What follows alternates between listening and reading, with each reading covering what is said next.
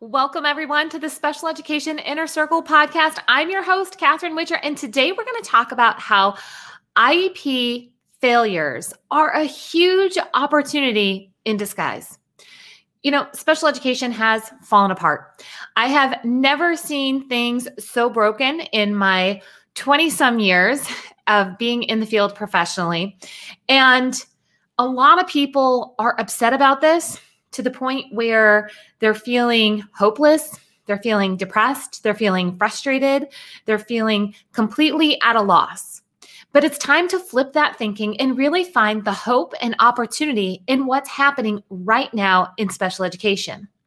It's important for us to look at what lessons we can learn in this chaotic situation so we never have to go back to how special education was before. We don't want to do that. I promise you, it can be better.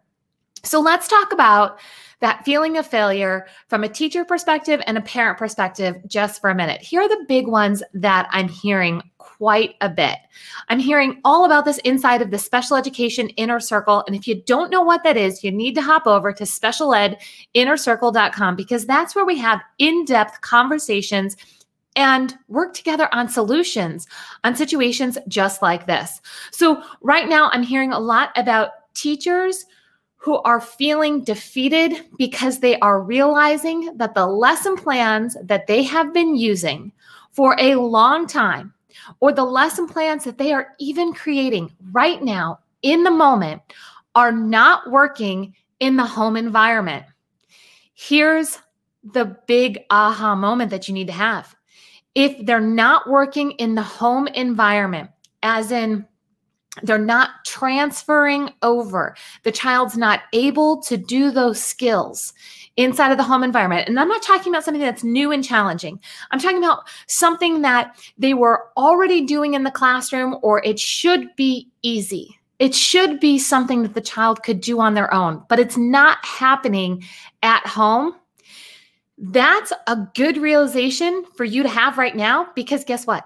Your students are not going to live in the classroom for the rest of their lives. They need to be able to have skills that absolutely can be applied in multiple environments. They have to be able to take the skills that they're learning in a classroom and apply it at home and in the community. And if you are struggling as a teacher, thinking this should be so easy, this happened in my classroom before, they were doing it before, why is it not happening now? It's because the child is not able to transfer how they were doing it in your classroom into another environment. That is something that can be frustrating, but it is a huge opportunity that we're going to talk about. How you're going to improve your skills as a teacher at a whole new level because you're going to see this glitch that you're in right now and you're literally going to change a child's future because you're going to adjust. Now, the other situation that I'm hearing a lot about it's from parents who are realizing the IEP goals that they approved or signed off on or agreed upon at the IEP meeting are not all they're cracked up to be. They're realizing that the IEP goals that the child is working on are not truly important for further education, employment, independent living. They simply don't make sense for what the child needs, both short term and long term. So it's important that you don't get mad at the IEP team for working on the IEP goals that everybody agreed on, but that you become the leader in really determining what needs to happen next inside of that IEP. So that's the first step on how to change this feeling of failure, of lessons not working, or the right IEP goals not being addressed, is that we have to make the parent the leader of the IEP when it comes to picking priorities. You know, I was a special education teacher. I am a special needs sibling. I can tell you from my core that it doesn't matter what I wanted to do as a teacher if it wasn't going to benefit the entire family of my student in the long term. It doesn't matter that I had the best way to teach something or I had the most awesome curriculum or that I had the ability to teach a child a skill that that maybe the parent didn't think was important at the time. Because if it's not important to the family, it's not typically going to be long term beneficial for the child. Every household runs different. We're finding that out in remote learning, aren't we?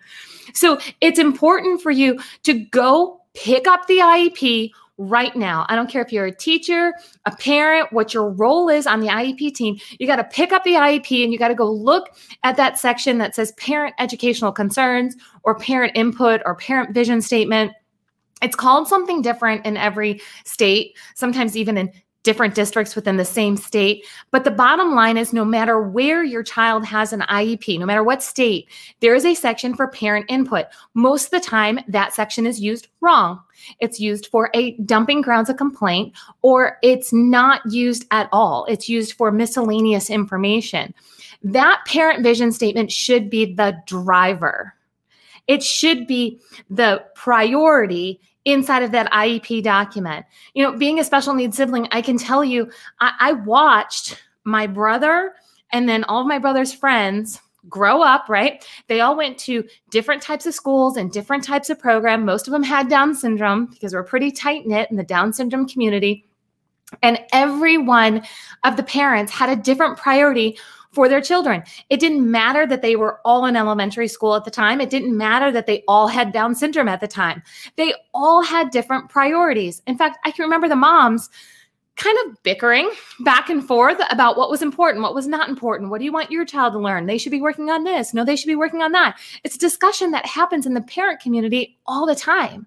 But parents, you have a place in the IEP to take that conversation and you need to go there. So the first thing is as you're feeling the frustrations and the failures of what's happening in special education right now, this is your opportunity to lean in and really create a strong parent input statement. The other thing that you can recognize in this current chaos is which IEPs are just junk. in there, I'm just going to say it, it's junk. These IEP goals, they're not important. They're already written down. They're not important for now or for the future. They're a waste of time. And it's okay to be blunt when you're thinking about this. Now, we got to have a constructive conversation about prioritizing and making sure that we're preparing a child for further education, employment, independent living, and helping a team recognize when a goal is not meeting those standards. That was a really nice way of saying this IEP goal is junk. Now, I agreed to it as a parent, but it's not the right goal anymore. We made a mistake.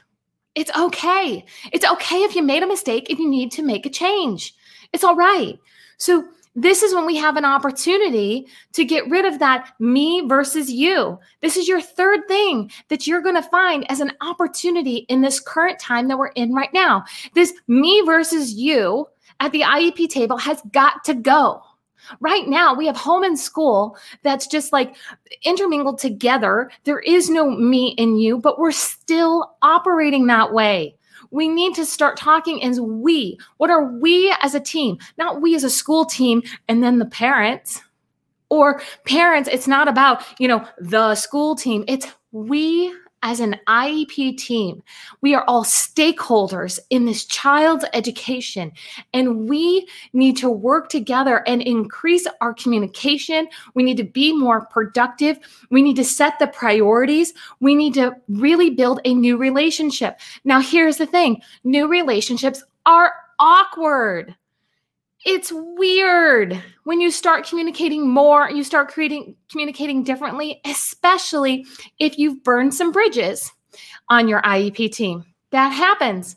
Teachers have burned bridges with parents parents have burned bridges with teachers but we got to rebuild them it's going to be awkward it's going to be uncomfortable.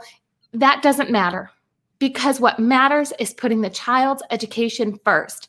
What matters is getting a strong parent input statement. What matters is getting rid of the junk IEP goals and starting to communicate as a team and working together and just eliminating that barrier between home and school. This current crisis has done that. It has eliminated a barrier between home and school. It has shown us what is not working. All that this crisis has done is put a magnifying glass on what was already not working.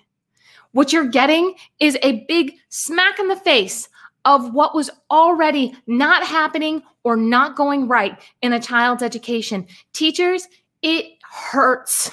I know that you're hurting because your lessons aren't working, the goals aren't working, the things aren't working. But here's the thing great, let's recalibrate. Let's put it together in a way where home and school work together to prepare this child for the future, not just to get through this crisis, not just to get through the next 90 days, not just to meet some IEP goals, but that we're really thinking about how is this current situation and the failures and struggles that we're having really reflecting where our IEP is failing.